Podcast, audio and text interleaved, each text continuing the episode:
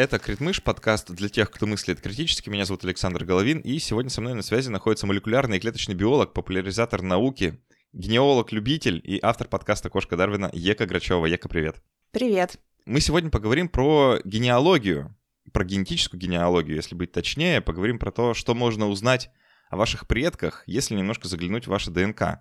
А, но прежде чем начнем, я быстро скажу спасибо всем, кто помогает делать этот подкаст. Вот уже седьмой год идет, я сейчас сам, мы с Екой обсуждали это до начала записи, я сам в шоке, что это уже столько времени длится. Ребят, спасибо вам большое за то, что вы помогаете. На спонсоре и на Патреоне я давайте быстро просто расскажу, в чем разница, если вы думаете, что хотите как-то подкаст поддержать. Вот спонсор — это буквально то, на что я живу как бы каждый день, а Patreon — это буквально то, ну, такая кубышка, в которую я заглядываю пару раз в год, а, и это такой запас. Поэтому, пожалуйста, если вы хотите помочь мне мою деятельность вести, то или туда, или туда, э, по ссылкам внизу, это действительно здорово всегда видеть людей, которые э, заново подписываются, возвращаются вновь после какого-то перерыва, или просто новых людей. Э, поэтому, пожалуйста, если у вас такая возможность есть, помогите, поддержите независимого автора, э, помогите делать его работу. Спасибо большое. Ека, давай начнем. И я быстренько скажу, что в 2019 году, страшно подумать, давно, в подкасте «Критмыш» был эпизод с человеком из генетиком из компании Y-Risk, это такая российская компания, которая вот занимается генетическим тестированием, но у них больше такой медицинский аспект, да, вот они, а, если я правильно сейчас помню, делали, ген... до сих пор, наверное, делают генетические тесты, чтобы выявлять различные мутации, предрасположенности к заболеваниям и так далее. То есть такой больше медицинский аспект. И мы там довольно много обсуждали то, что вот генетические тестирования, генетические тестирования разных компаний, они часто ну, носят такой развлекательный характер и, знаешь, такое ну, немножко гадание на генетической гуще. Эм, ну, там, условно, что вот есть, я буквально сейчас прогуглил, оказывается, до сих пор существует, есть такая компания Вином, или как так она называется, короче, эм, которая по анализу ДНК скажут тебе, какое вино тебе нравится. То есть вот, ну, буквально, да, буквально, буквально так. Задумка классная, насколько это ну, научно выверено, можно как бы понять, э, не, ну, имея 9 классов биологического образования в школе, да, буквально. Э, не очень, не, не очень это на, на науку похоже. И я после того разговора вынес такое, ну, немножко обобщенное суждение, что ли, про эти генетические тесты, знаешь, как, ну, ну, ну фигня какая-то. Э, э, это как сильное обобщение, конечно, да, если за пределы медицинского применения выйти. А, и мне казалось, ну, ну такая развлекуха генетическая. И почему-то я совсем стороной обошел вот этот вот э, аспект генеалогии. Как-то я почему-то даже про это не задумывался, знаешь, что оказывается можно что-то такое интересное узнать про прошлое своего ДНК, условно говоря. А, давай я сначала тебя спрошу вообще, что, что это за генеалогия такая э, в применении генетики, как э, ты сама к этому пришла? Ну, вообще, я к этому пришла, потому что я вообще-то по образованию генетик. Э, в дипломе написано цитология генетика.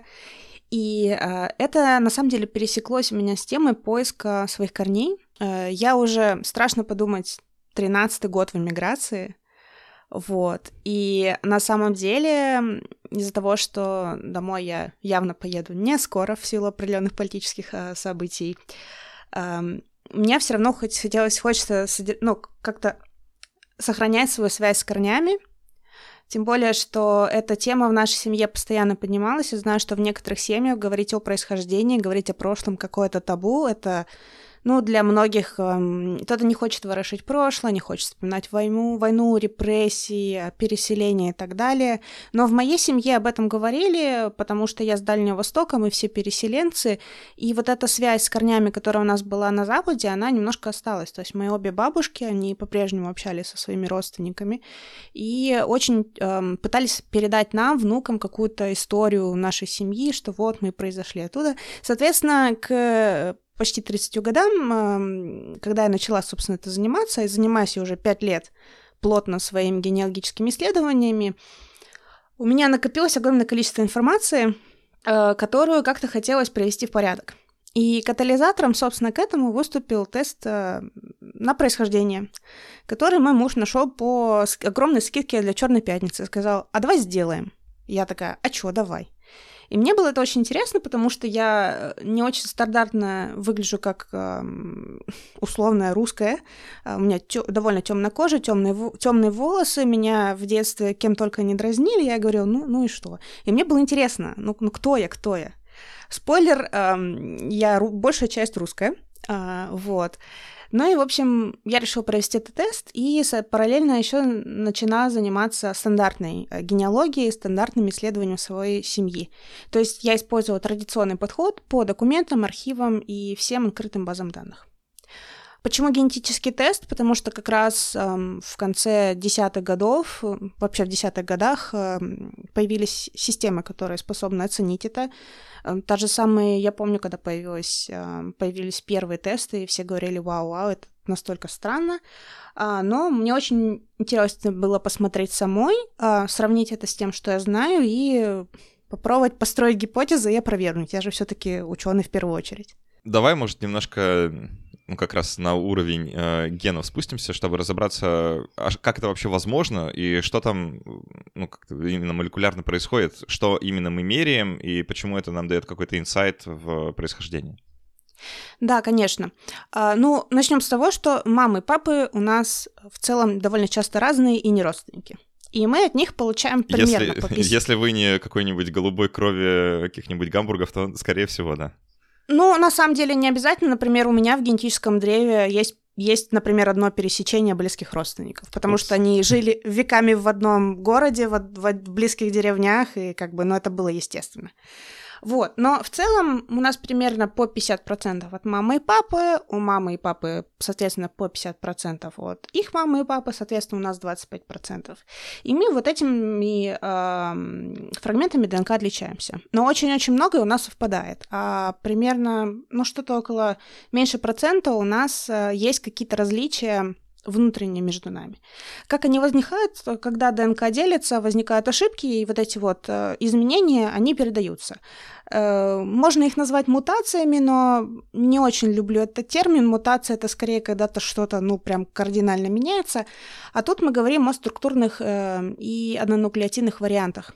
То есть у нас, допустим, есть последовательность ААА и ААТ. А, не спрашивать меня про генетический код, я его наизусть не помню, но смысл в том, что есть такие небольшие изменения, которые, в принципе, как бы изменения есть, но на уровне э, белков, которые образуются по тому, что записано в ДНК, они никак не влияют.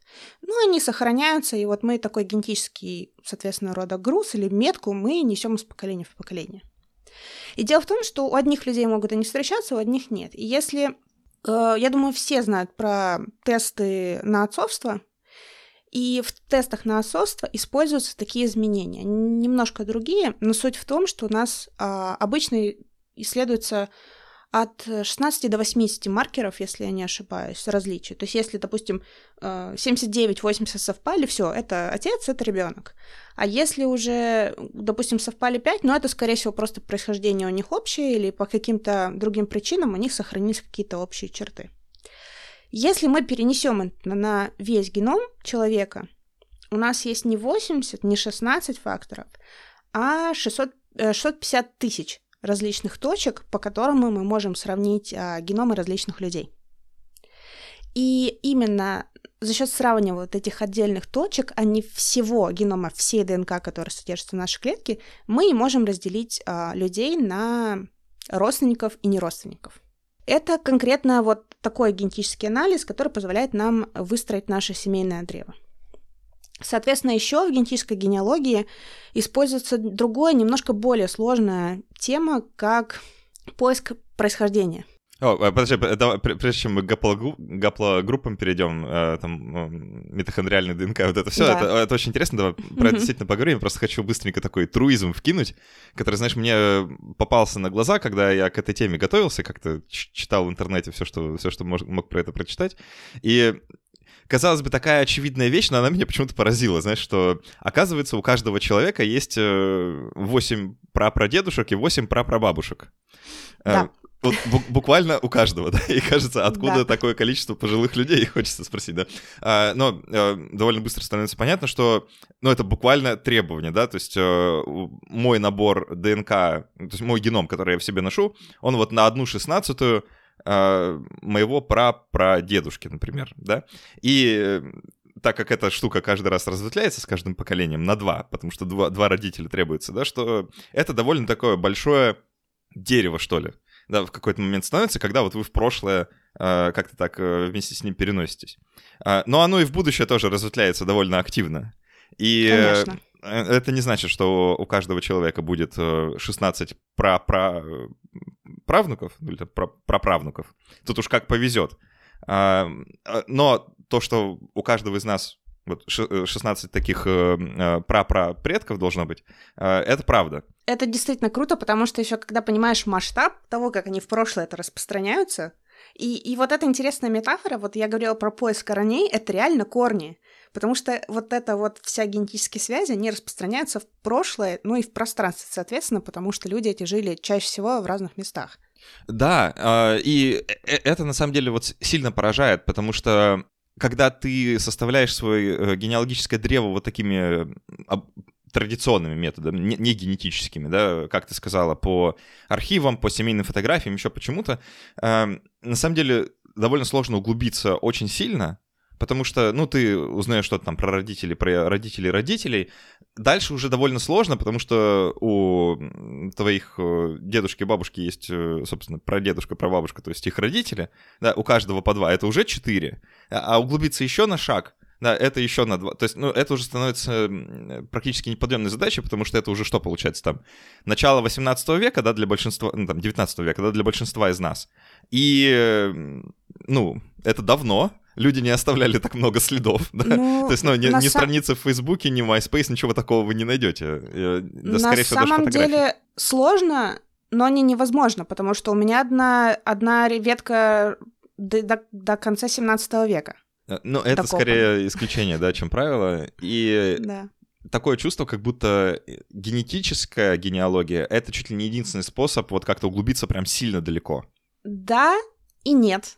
Потому что, опять же, а, я об этом, наверное, позже э, замечу, мы не можем вместе, э, ну, мы не можем их использовать по отдельности. Точнее, мы можем традиционную генеалогию использовать отдельно, а вот генетическую генеалогию без а, примеров а, из реаль... ну, из классически составленного геологического древа мы чаще всего использовать не можем.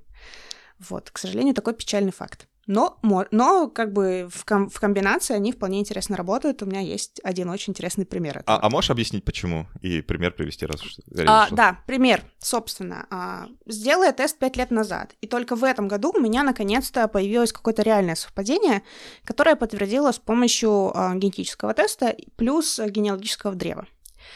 У меня было совпадение 0,6% а, с девочкой, а, и она мне написала, а, у нас вроде как бы родственники общие. И я ей написала, да, возможно, и спросила у нее, где, собственно, семья ее. И где-то через месяца 3-4 она мне отвечает. Она такая, да, а если у тебя... Нет ли у тебя случайно родственников в Пермском крае, городе Кизеле, фамилия Спирины?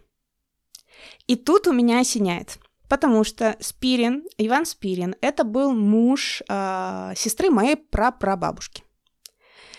Если б я не знала, что Спирин был муж сестры прапрабабушки, а я бы ни за что бы не сказала, как бы, да, Кизел, Кизел, но Кизел-то сейчас довольно небольшой город, конечно, раньше он был больше, но все таки сколько же, сколько там всяких жило семей на протяжении времени. А совпадение очень маленькое, мне предсказывали, что это четвероюродная сестра, на самом деле мы оказались пятиюродными сестрами. У нас общая пра пра прабабушка, а, которая воспитала моего прадедушку. А, Мне прислали фотографии этой пра пра прабабушки, и вот так вот мы благодаря этому случаю смогли, раската- э, смогли раскрыть довольно много. Еще через нее я познакомилась с другими родственниками. Потом по фамилии Спирины я написала еще в один источник, это был Бессмертный полк. Мы нашли еще одну родственницу, и теперь у меня вот есть э, семейный чат далеких родственников, э, где есть даже люди из Кизела до сих пор. И они, э, мы общались, они мне присылали фотографии, говорят, что помнили мои прадедушку и прабабушку. Если бы генетического теста не было, я бы этого никогда не узнала. Это, это, это классный случай. Очень так во- воодушевляюще даже. Да. И помогло только то, что у меня очень хорошо была раскопана эта ветка. А, опять же, в открытых источниках, в принципе, мне удалось по очень многим линиям Кизеловской моей ветки раскопать до ну, конца 19 э, конца 18 начала 19 века. Там только пару уходит, потому что мне не получилось, а, нету церковных записей совершенно. Ну да, ну то есть э, мораль такая, что если вы действительно хотите как-то углубиться в прошлое своей, своей конкретной семьи, то вам, конечно, требуется и такими традиционными методами тоже пользоваться, и на них во многом опираться, чтобы понимать вообще, что значат те э, генетические совпадения, которые вы получите, если сделаете какой-либо из тестов, правильно? Конечно, да. Э, если вы хотите серьезно этим заняться, то традиционные методы, ну, ничто не заменят. Да, это большое вложение времени и часто большое вложение денег, но это реально того стоит. Давай еще немножко углубимся э, в саму науку и поговорим про то, что ДНК вообще-то немножко разное, и э, есть разные э, как лучше сказать, не то чтобы источники, но места, где ее можно искать, и эти места могут означать довольно много, много интересного. А, если обычно, когда мы говорим про а, ДНК, то речь идет про просто ту, ту ДНК, которая содержится в аутосомных клетках, в ядрах, то есть и другие места, где можно найти генетическую информацию, именно в митохондриях, и вот эта штука наследуется немножко по-другому. А, в том смысле, что митохондриальная ДНК достается нам не от обоих родителей, а по материнской линии только. А, ты поправь меня как генетик, если я сейчас да, где-то, где что-то перепутаю, потому что я, со мной это давно уже было, прохождение всего этого. А, и кроме митохондриальной ДНК, которая по материнской линии только, а, есть еще если вы э, мужская человеческая особь, то у вас есть, скорее всего, э, есть еще э, половая хромосома, которая вам досталась от отца, а именно Y-хромосома. И она передается по мужской линии, как можно догадаться, потому что собственно, в женских особях э, человеческих э, Y-хромосомы нет, у них двойной набор X-хромосом. И это как бы две такие штуки, которые немножко разделены по биологическому полу, и если мы отдельно на них будем смотреть, то можем много интересного узнать про перемещение, ну, очень прям далеких предков, правильно? Да, все верно. Действительно, ты правильно сказал про перемещение очень далеких предков. Суть в том, что когда происходили первые вот исследования и Y-хромосомы, и митохондриальная ДНК, а это произошло потому, что мы еще не могли читать большие геномы, как, например, в аутосомах, мы могли читать только небольшие последовательности, например, вот в маленькой довольно Y-хромосоме или довольно небольшой митохондриальной ДНК. И мы могли отслеживать а, различные в ней изменения в зависимости от того, где люди находились. То есть первые исследования просто брали людей с различным, а, различным географическим положением, Особый упор был на Африку, потому что, ну, основная не могу сказать, что дома, но всем известно, что больше разнообразия людей в Африке, и, скорее всего, человек как вид появился именно в Африке. И стали изучать вот распределение, и стали наблюдать различные изменения, а, допустим, в Y-хромосомах или в митохондриальной ДНК, которые можно было привязать к отдельным народностям и геологическим, э, географическим локациям. Что еще интересно, что и Y-хромосома, и митохондриальная ДНК они э, довольно уникальные участки ДНК, которые чаще всего и накапливают в себе мутации, ну или из, э, изменения. Потому что там сложный механизм, там не, не очень работают традиционные системы починки во многих случаях. И вот они как э, такой несут в общем себе вот этот вот набор различных изменений. Поэтому они, допустим, если смотреть с точки зрения Y-хромосомы, вот э, она, допустим, в Африке на юге такая-то, а в какой-нибудь э, Кении она у такого народа такая-то, и, в общем, она своего рода путешествует и из места в место распространяясь, изменяясь и наслеживая, если можно так сказать, между, между различными популяциями. Соответственно, в какой-то момент они меняются, потом и возникает новый вариант, а, и группа таких вариантов называется гаплогруппа, то есть это не одна мутация, а группа мутаций, которые передаются вместе. В каждой народности есть определенный процент встречаемости или какая-то характерная гаплогруппа. Но это не точно. А, э, давай я попробую еще, еще раз проиллюстрировать, чтобы было понятно, что это за механизм такой. Ну вот представьте, что вы, женщина, э, живете в Африке, скажем, э, там 100 тысяч лет назад, и у вас какая-то конкретная митохондриальная ДНК. Вот какой можно обозначить ее, ну, скажем, там буквой А. Да, вот ваша гаплогруппа. А, в этой митохондриальной ДНК определенный набор, собственно, нуклеотидов, мы можем его прочитать и вот сказать, это А. а. И вот вы живете-живете, и в какой-то момент происходит так, что у вас эта митохондриальная ДНК претерпевает некоторую мутацию, которую вы передадите а, своей дочери. И эта дочь потом такая, а я поехала. И она куда-нибудь уехала. Э, ну, скажем, переселилась, э, ну, там, чуть севернее, скажем, да, куда-нибудь на Аравийский полуостров, или куда-нибудь в Среднюю Азию, или еще куда-нибудь. И там у нее, собственно, будут свои дочери, э, которым она передаст ту же самую мутацию. И это будет уже ну, условно, там, другая гаплогруппа, вот с этой конкретной мутацией, которую мы можем проследить в этом конкретном месте, мы ее там назовем, не знаю, АФ какой-нибудь, да, они обычно вот называются, если я правильно помню, э, такими буквами, да? Да буквенными обозначениями. И э, вот конкретные родственники вот, вот этой конкретной женщины э, там, на протяжении большого количества поколений вот, будут расселяться по этой территории и наследовать одну и ту же мутацию в митохондриальной ДНК. И мы можем как бы объединить их Э, вот в некоторую такую группу, которая характерна для конкретной местности, потому что люди вообще за свою жизнь редко уезжают куда-то очень сильно далеко, особенно если вы жили 100 тысяч лет назад, да, ни поездов, ни самолетов нет, вам только пешком. И э, поэтому как-то образуется вот такая вот, э, не знаю, бабл, что ли, да, вот какое-то такого э, гаплогруппного влияния, что ли. А если вы перенесетесь в другое место, и там посмотрите на митохондриальную ДНК людей, то у них будет немножко другое происхождение, в том смысле, что их родственники шли другим путем и наследили в других местах, и мутации у них разные. И э, поэтому люди как бы вот по этим мутациям довольно сильно могут друг от друга отличаться, и мы, отслеживая в прошлое э, эти мутации, как-то э, раскручивая их назад, мы можем буквально восстановить, как люди распространялись по земному шару. А, да, все так все так есть. И часто, когда есть очень много, когда пользу, когда используешь такие пользовательские тесты, да, генеалогические тесты, ДНК-тесты, они говорят, что вот вы предок э, той же линии, что, по-моему, у меня Ричард Третий, что ли, какой-то предок. И я такая, ну, ну окей, да, может быть, там какой- какой-то там 40, 45 в 40 степени вода на киселе, э, вероятно. Но с другой точки зрения, не стоит это так воспринимать буквально, потому что мы говорим, что я видела абсолютно ужасные спекуляции по этому поводу, и мы, заметьте, говорим генетическая генеалогия, мы не говорим ДНК-генеалогия, потому что благодаря одному товарищу а, по фамилии Клесов это теперь считается ругательством, потому что у него есть абсолютно потрясающие теории, которые сводятся к тому, что вот а, по гаплогруппам. Y-хромосомы, и митохондриальный ДНК можно определить абсолютно всех и вся. Это очень маленькая, это очень маленькая писательная способность. Не забывайте, что гаплогруппа в целом, как бы, у нее разнообразие очень маленькое. Это всего лишь один фактор. Для того, чтобы реально описать разнообразие всех популяций человека, мы используем не один фактор, а совокупность. Y-хромосомы, а, митохондриальная ДНК и аутосом. Ну и X-хромосомы мы тоже не забываем. И для каждой популяции характерна не какая-то одна гаплогруппа, а целый набор этих э, огромного количества этих маркеров, которые у нас могут отличаться. Поэтому мы говорим о характеристиках какого-то народа, это, прим... это смесь примесей.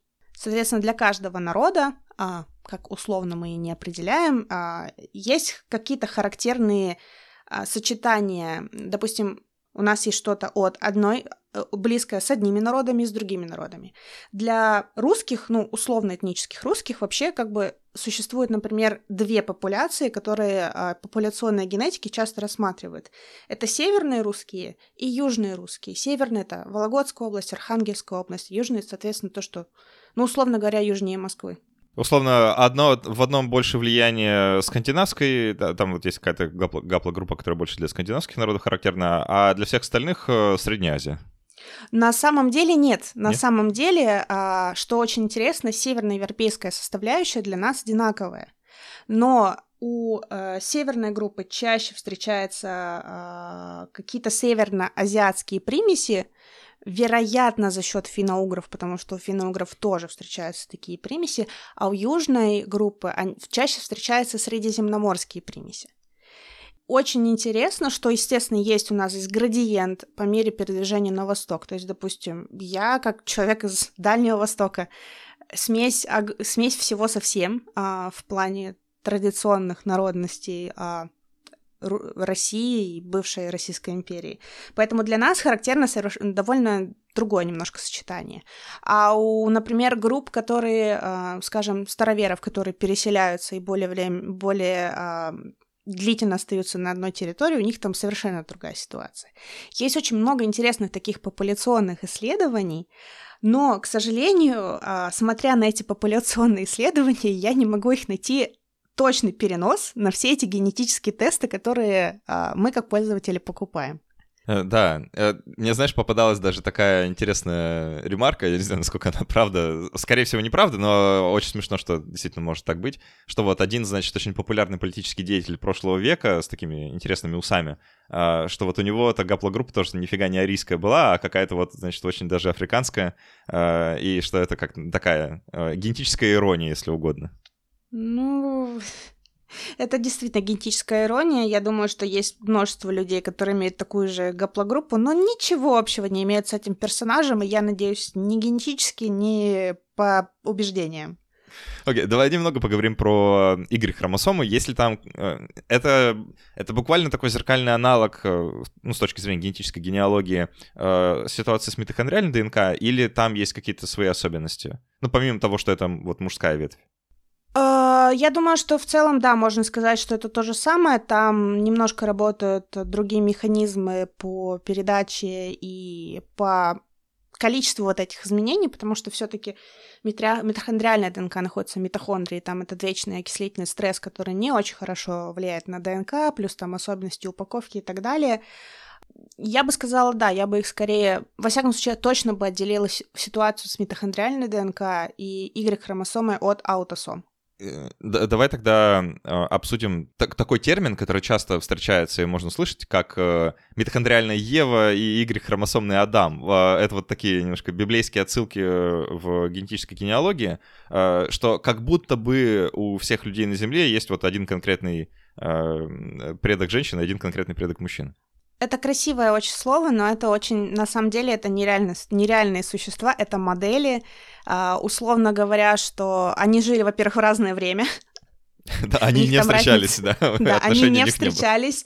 Разница у них, по-моему, если не ошибаюсь, лет, лет в, в, тысяч, в 1100, по-моему. А, жили они, походу, в разных местах, и вообще это группа людей, от которых, собственно, это, это популяция, от которой скорее мы произошли. Да, конечно, я, у меня, например, я очень расстроилась, что одна из веток, по которой я не могу копаться, это моя митохондриальная ветка. К сожалению, моя пра-пра-пра про бабушка Ирина умерла в родах, и я ничего не могу про нее узнать, никакой информации нет, кроме даты ее смерти. Мне бы очень хотелось дальше бы узнать эту ветку, но вот э, пока одна из мертвых моих веток. Вот. Но на самом деле я бы их не... Я не понимаю в генетической генеалогии такого пиетета, который всегда э, есть именно к этим факторам. Они, они старые, они просто у нас появились, потому что раньше мы не могли анализировать весь геном, использовали старые методы, а сейчас исследование всего генома гораздо более простой и надежный процесс. Если я правильно помню, вот так вот откручивая назад эти гаплогруппы и разбирая как бы немножко во времени эти мутации, э, которые там происходили, кажется, можно отследить, что митохондриальная Ева — это восточная, да, Восточная Африка, кажется, да, вот э, да. сейчас не, не вспомню точно, сколько тысяч лет назад, а э, Y-хромосомный Адам э, — это Западная Африка, и тоже там довольно серьезная разница во времени. То есть э, это все Африка, просто сильно разные ее части. Ну да, это, это различные популяции, с которыми у нас есть что-то общее. Я когда-то очень давно писала пост для нашей общей знакомой Ани Ивановой. Я могу оставить ссылку, я как раз там более детально расписывала эти процессы. Вот, но в популяционной генетике, да, это, эти модели реально существуют, э, но, как я сказала, в генетических, современных генеалогических тестов от них все больше и больше отходят а, и пользуются всем набором ДНК. Есть ли у вот этих генеалогических исследований и генеалогических тестов э, генетических какие-то применения, помимо ну, того, что это, ну, ну, любопытно? Самое классное применение — это криминалистика. Это моя любимая тема, я думаю, как многие, я люблю true crime, а, потому что я преподавала криминалистику. Это случилось впервые в моей жизни. И э, в 2018 году было опубликовано ну, стало известно первом таком э, исследовании, где использовали пользовательские генетические тесты. На самом деле, как бы эти э, методы генетических исследований использовали раньше, были э, примеры, когда э, в Голландии расследовали убийство, если не ошибаюсь, и использовали, ставили просто сдать всех мужчин э, образцы ДНК, и, и вот как раз-таки тогда сравнивали гаплогруппы по Y-хромосоме, но это было в начале, это было, если не ошибаюсь, до 2000 до 2010-х годов. А, они по-прежнему, благодаря вот этому подходу, у нас сохранились базы данных преступников, которые ведутся достаточно долго. То есть то, что мы смогли, можем использовать ДНК в криминалистике, подозревали, но еще пока не знали как. Так вот, в 2018 году с помощью такого теста был пойман а, убийца Золотого Штата. Golden State Killer, который убивал людей в Калифорнии в 70-80-х годах, и долго его не могли найти, он затаился, и, э, но оставался образец ДНК, который потом прочитали и загрузили в базу данных GD Match. И в база данных GD Match — это пользовательская база, куда люди загружают результаты своих пользовательских ДНК-тестов для поиска родственников чаще всего. Кроме того, в этой базе данных есть много интересных алгоритмов. Э, можно проверить те же самые вот э, admixture, о которых я говорила, то есть смесь, из, смесь кого вы состоите, я тоже это делала, очень интересно сравнивать с том, тем, что мне говорили генетические тесты. Вот. Но также есть э, совпадение с какими-то другими людьми, которые выстраивают, э, которые ищут своих родственников. И вот э, исследовательница, забыла, к сожалению, имя, она смогла по вот этим данным выстроить генеалогическое древо. А, соответственно, она использовала генетические совпадения плюс открытые базы данных, которые в США гораздо более открыты, чем, скажем, в России или в других странах Европы. И тем самым они смогли выйти на человека, который и, собственно, а, оказался убийцей Золотого Штата. И сейчас э, метод генетической генеалогии используется и в криминалистике для поиска преступников. Э, допустим, остался там старый образец ДНК от биоматериала, и сравнивают и с базой, известными базами данных, и используют GD-Match. Так и есть прекрасный проект э, DNA Doe, а, это поиск э, имен, возвращение имен тех людей, которые погибли, оставив только тело, не оставив ничего кроме них, кроме ДНК, которую выделяют из зубов или костей. Затем а, есть компания Отром, она изучает ДНК, и эти данные, опять же, загружаются в DD-матч, и, э, соответственно, выстраиваются генеалогические древа, и ищутся родственники тех людей, которые которые пропали. Ну да, это вот буквально про людей, которые умерли, и, не, и непонятно, что это за человек. То есть вот да, мы просто да. нашли и неизвестно, кто это, да, и часто... Да. В, в Америке это обычно называется там Джейн Доу, если это да. женщина, или... Э, Дж... А, сейчас забыл мужское имя. Джон Доу. Джон, Джон, Джон Доу, да. И Джейн Доу или Бэби Доу, э, потому что, к сожалению, дети тоже встречаются. И, но, впрочем, был, если я не ошибаюсь, э, был у них проект, надо посмотреть статус, где была женщина, просто нашли женщину, которая потеряла память, она не знала, кто она, и вот она попала в pipeline этой э, pipeline DNA а, Doe, и вот э, искали ее имя, но все усложняется в том, что это женщина афроамериканского происхождения, и, э, к сожалению, есть большая разница между тем, насколько много информации о ДНК у одних народов и насколько мало у других. Это на самом деле, я когда про это узнал, побольше. Э, это поразительная вообще часть вот этой истории про генетическую генеалогию, потому что Сейчас может так показаться, что этот преступник должен, знаешь, сдать генетический тест, э, чтобы попасть в эту базу данных, чтобы там какой-то матч произошел э, там с э, места преступления, где он там, не знаю, капельку слюны уронил. Э, mm-hmm. Но нет, там достаточно, чтобы, ну, буквально там его э, какой-нибудь э, троюродный племянник, да, которого он в жизни никогда не видел, э, сдал этот генетический тест, э, таким образом сдав его ну, ДНК преступника, да, потому что они с ним имеют какую-то общую порцию, и вот она попадет в базу данных, и благодаря этому можно будет его э, преступника как-то вычислить. Вот эта часть, что даже не обязательно да, конкретному человеку сдавать, а достаточно, чтобы просто э, какой-то ваш дальний или не очень дальний, да, любой родственник э, в эту базу данных попал, чтобы, условно говоря, ваша ДНК в ней была. Да, но при этом, когда ты загружаешь эту информацию, у тебя есть специальная эм, крыжик, которым нужно отметить, хотите ли вы, чтобы ваша ДНК использовалась в этом поиске или нет.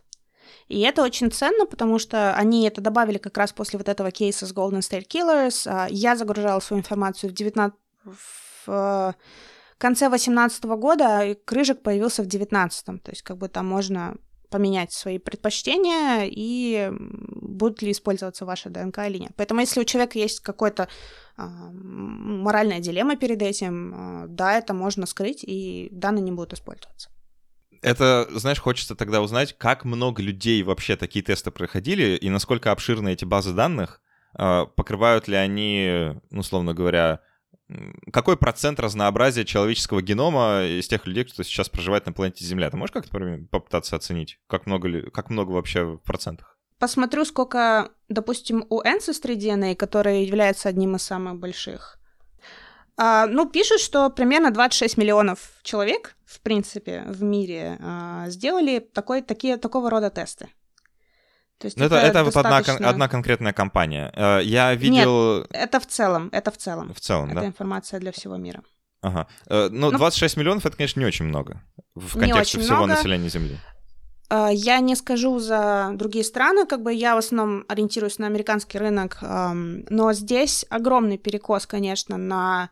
Во-первых, это люди богатые, во-первых, во-вторых, это люди образованные, и исходя из этих двух факторов, скорее всего, это будут люди белого и азиатского происхождения. А, вот. А, просто, ну, из-за таких вот культурных особенностей страны а, и расизма различного рода. И э, сейчас действительно идет большой вопрос э, в генетическом сообществе в целом э, о том, что нам нужно повышать разнообразие таких баз данных. В прошлом году на конференции Американского сообщества человеческих генетиков я там присутствовала. Тема генетического разнообразия была просто первой, и каждый третий доклад был на эту тему. Соответственно, изучали большие популяции, конкретно отдельных народов. Очень большой упор, конечно, идет на Африку, потому что это имеет очень большое э, значение для популяционной генетики. Э, кроме того, из-за различий между популяциями нам нужно получать различные фармакогеномные данные, то есть как люди с разными особенностями ДНК, в том числе и из-за происхождения, реагируют на различные препараты. Это очень важно, потому что для больших препаратов а, нужно проводить многоцентровые исследования, то есть смотреть, как люди по всему миру будут реагировать на препарат. Никто не будет, ну, точнее, меньше шанс, что кто-то будет вкладываться для препарата, который будет работать только, ну, например, скажем, для тибетцев тем же. То есть всем хочется такое решение, которое подойдет всем. Ну или хотя бы знать, что будет, если э, будет ли различие э, препарата, если дать, э, скажем, не знаю, э, немцу и марокканцу. Э, когда говоришь всем, э, читай э, белому богатому европейцу, да? Белому богатому, ну, белому богатому, не обязательно белому, но богатому в основном. Вот. И вообще этот вопрос очень сильно стоит, и огромный вопрос, собственно, и для, собственно, территории Российской Федерации, потому что народов много, а вот степень изученности для многих из них очень низкая. Вот. Да. Uh, ну, если вернуться к моему вопросу, можешь попробовать ну, как-то, не знаю, взглянуть на потолок и прикинуть, ну, вот реально, какой процент покрытия, да, из всего разнообразия генетического материала, который у людей есть, это, ну что, процент, меньше процента? Меньше процента, я думаю, меньше процента. И с сильным перекосом в сторону... Э, да, конкретно. Сильным, с сильным перекосом я еще не, не беру судить, потому что не все эти данные, конечно, отражаются в таких тестах. То есть, мы, возможно, мы имеем еще больше информации. Вопрос просто, включены ли они в панель, для которая изучает э, э, ДНК для таких тестов или нет. А если так немножко помечтать с точки зрения генетика, знаешь, давай я сейчас воображу какой-то такой мир, в котором вот э, каждый человек, там, не знаю, э, при получении какого-нибудь э, паспорта гражданина Земли, он, значит, сдает генетический материал в общую базу данных. А, какие, какие тайны человеческого происхождения, не знаю, человеческой природы нам бы открылись, если бы мы и так делали? Ну, в первую очередь, я думаю, что как раз вопросы медицинского характера. А, были бы очень важны. Например, мы знаем, что у людей с ашкеназского происхождения часто встречаются мутации, связанные с раком яичника и груди. Также у них встречаются другие заболевания, и они имеют достаточно хорошее понимание, что если не имеют это происхождение, им, возможно, нужно пройти ряд тестов а, перед тем, как, например, заводить детей. Я уверена, что есть другие народности, которые имеют похожие истории, мы просто об этом не знаем. И было очень важно, во-первых, знать о них, а во-вторых, найти способ, как можно это предотвратить. Ну и давай в конце спрошу, эм, если человек нас сейчас послушал, как-то заинтересовался, можешь дать какой-то совет, с чего стоит начать, э, на что стоит посмотреть, если хочешь э, для своей конкретной истории заняться вот такой вот генетической генеалогией? Первым делом занимайтесь традиционной генеалогией, первым делом опросите всех живущих родственников и друзей этих родственников. Найдите всю информацию, потому что если у вас нет базы, примерно куда копать, очень сложно. Мне очень повезло, потому что у меня от бабушек осталось и записи, и одна из моих бабушек, она сделала альбом со всеми фотографиями, с именами, с датами, местами, и он еще очень сильно мне помог. И вот как раз моя самая далекая ветка — это а, по этой бабушке. Когда я узнала своего предка на 12 поколений назад, это, конечно, была огромная, огромная радость. Конечно, у нас там супер крохотные остатки ДНК у меня от него есть, но я знаю его имя. Все возможно, как бы, главное этим заняться, не, не надо гнаться там за всеми именами, но базу нужно обязательно иметь, и если это вам по душе, а занимайтесь, не обращайте внимания на родственников, которые говорят, не, зачем нам нужно, кому нужно, и чем мы от этого получим. А что от этого можно получить? Ну, для меня это своего рода род, как я сказала в начале, для меня это психотерапия, скорее это какая-то связь со своими корнями. Сейчас у очень многих, я думаю, есть пересмотр какой-то внутренней истории и себя, и страны, где они выросли. А, поэтому такой очень, очень важный элемент а, самоосознания и какое-то выстраивание своих э, интересов и пересмотра старых вещей. Да, мне знаешь, тоже кажется, что это больше вот про такой эм, это еще один угол, под которым можно посмотреть на себя, знаешь, вот, э, ну, какой-то статус, что ли, себе придать, э, потому что мы да. привыкли, ну, как-то нас так воспитывают, да, и мы в таком социуме живем, где все как-то завязано там на политическую карту мира, условно говоря, да, э, на какие-то такие границы плюс-минус социальные, да, а это, да. а это границы плюс-минус биологические. То есть это не, ну, такой более, что ли, такой связанный с природой способ взглянуть на себя. А потому что когда ты видишь, э, ну, условно, как, как твои предки маршировали из Африки, да, на какой-то такой э, э, карте мира, да, ну, что-то интересное происходит в голове, да, как ты больше видишь себя в контексте других людей, что ли. Да, и когда ты смотришь на карту совпадений ДНК, ну пусть они будут небольшие, все равно приятно видеть, что у тебя там совпадение где-нибудь в Африке. У меня есть совпадение с человеком, который живет на Сейшелах. А, мы пока не поняли, какая у нас связь, но какая-то связь есть. Да, это крайне любопытно, поэтому если вам такое интересно... Я, кстати, знаешь, думаю, что интерес вот этот, он с возрастом просыпается, что это вот э, людям, которым там лет ну, по 14 не очень интересно. Не скажи, не скажи. Я знаю тех, которые начинают совсем в раннем возрасте. Но да, когда я была Бывают маленькая, мне баб... да бабушка рассказывала мне все эти бесконечные истории про то, вот, когда она выросла, и как у них дом был устроен. Я такая, а, бабушка, так скучно. А потом бабушка у меня начала терять память, и я такая, а почему вот я все не записала, когда маленькая была, она все еще помнила?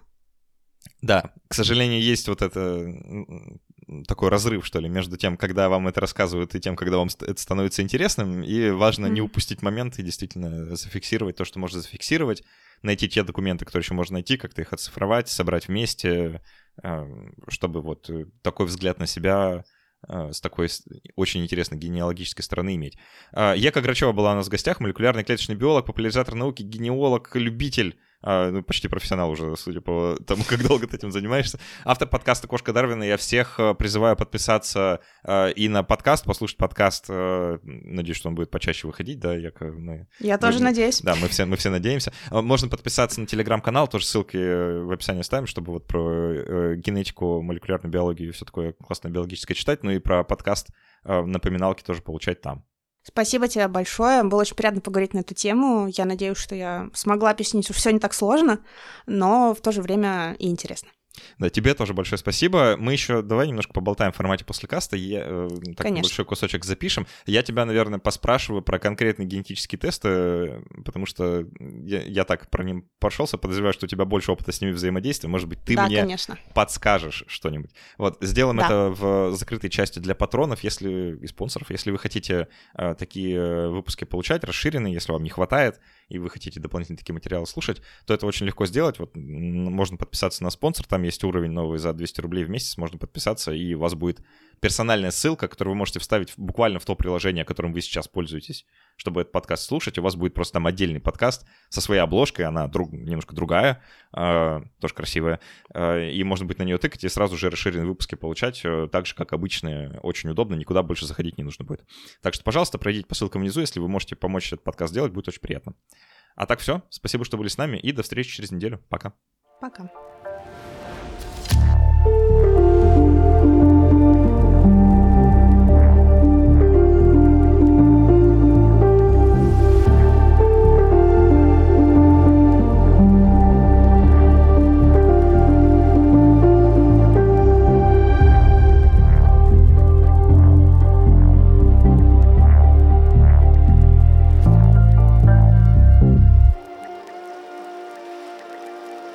Ты меня прям в такую тему увел. Да, как которой я даже толком не готовилась. А про криминалистику вот это? Нет, нет, про криминалистику я готовилась, про популяционную генетику. Я буквально а. читала вот за, за, за 15 минут до того, как с тобой разговаривала. Такая, хорошо, что у меня есть записи.